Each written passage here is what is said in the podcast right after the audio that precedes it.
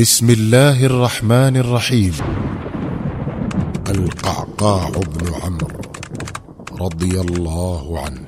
ما كاد ينفض القعقاع بن عمرو يديه من غبار المعارك في بلاد الشام ويسلم جنبه إلى الراحة بعد فتح دمشق مع خالد بن الوليد حتى ورد كتاب أمير المؤمنين عمر بن الخطاب إلى أبي عبيدة بن الجراح يقول فيه اقتطع من جندك كذا وكذا وأنفذهم حثيثا إلى سعد بن أبي وقاص في القادسية وإياك أن تتريث أو تتلبث. فصدع أبو عبيدة بأمر عمر وولى على الجيش هاشم بن عتبة وجعل على مقدمته القعقاع بن عمرو وقال لهما العجل العجل. فالمسلمون في القادسية يواجهون أضخم حشد حشدته فارس في حرب وهم بحاجة إلى كل رجل منكم. مضى القعقاع بن عمرو بالمقدمة وكان فيها ألف فارس. وطفق يواصل هو ورجاله كلال الليل بكلال النهار حتى سبقوا هاشم بن عتبة وبلغوا مشارف القادسية فجر اليوم التالي من أيام المعركة. عرف القعقاع بن عمرو أن اليوم الأول من أيام القادسية كان شديد البأس على المسلمين بسبب ما توافر لعدوهم من العدد والعدة ثقيل الوطأة عليهم بسبب الفيلة التي أرهبت خيلهم وزرعت في قلوبها الخوف وجعلتها تنكص على الأعقاب وأنهم يترقبون بلهفة وصول المدد إليهم من بلاد الشام. ولكنه لم يكن مع القعقاع بن عمرو غير ألف فارس. وماذا تغني الألف أمام جيوش فارس الجرارة؟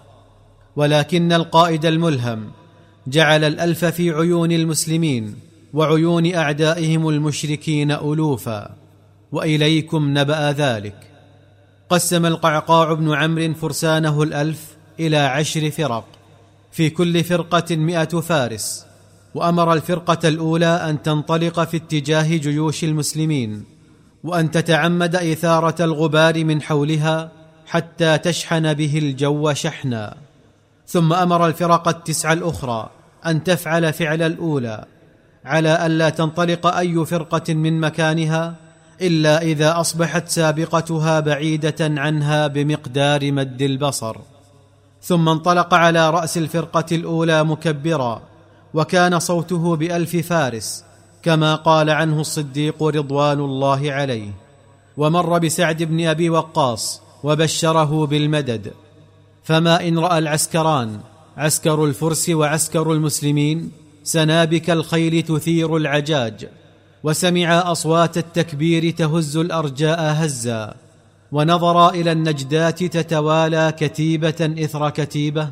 حتى دب الذعر في نفوس الفرس وثارت الحمية في صدور المسلمين فجعلوا يهللون ويكبرون بأصوات صدعت أفئدة عدوهم صدعا. ومضى القعقاع إلى الساحة مع أول خيط من خيوط الصباح بين التهليل والتكبير وبرز إلى الأعداء قبل أن تبدأ المعركة وجعل يخطر على جواده بين الصفين ويقول هل من مبارز؟ هل من مبارز؟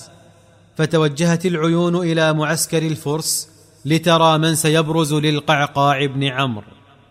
لم تمض غير لحظات قليلات على حماسة القعقاع وجراءته حتى خرج من صفوف الأعداء فارس مدجج بالسلاح وقال أنا لك.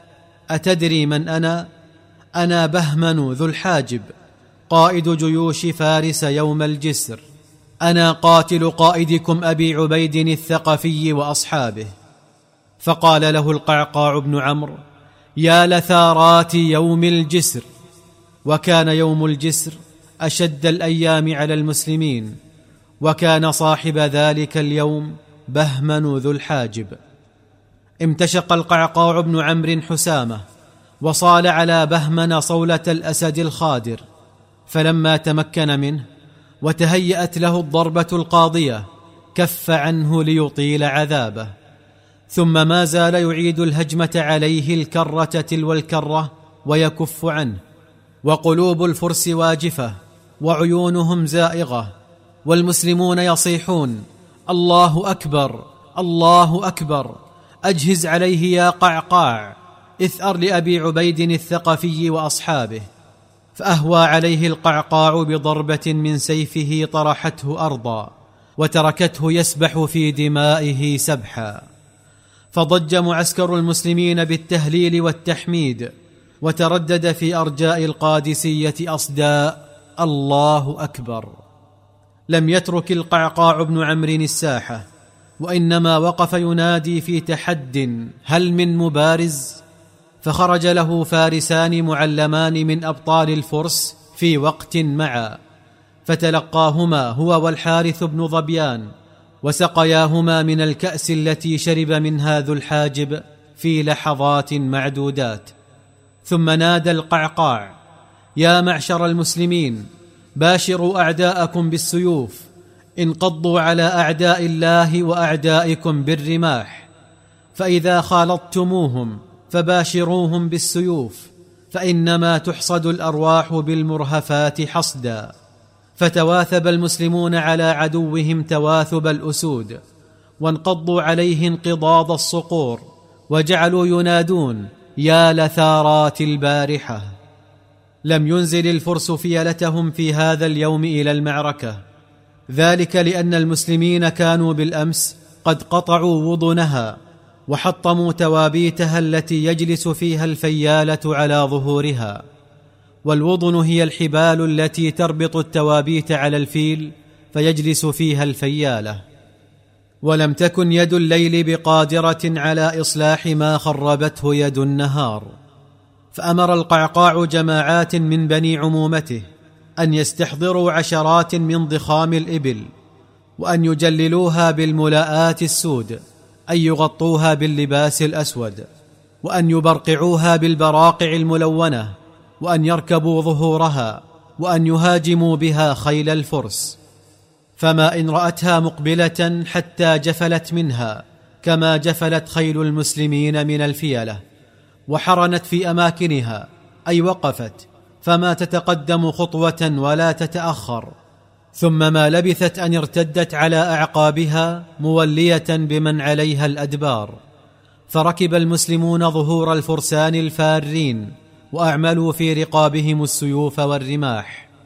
لم تغب شمس اليوم الثاني من أيام القادسية حتى كان القعقاع بن عمرو قد حمل على الفرس ثلاثين حملة وأردى من صناديدهم ثلاثين قتيلا بنفسه. ولما توقف القتال كان المسلمون يكبرون ويهتفون يوم بيوم ولينصرن الله من ينصره إن الله لقوي عزيز. كان ذلك بلاء القعقاع بن عمرو في اليوم الثاني من أيام القادسية. أما بلاؤه في اليومين الثالث والرابع فسيأتيك نبأه بإذن الله. إن صوت القعقاع بن عمرو في الجيش لخير من ألف فارس. أبو بكر الصديق.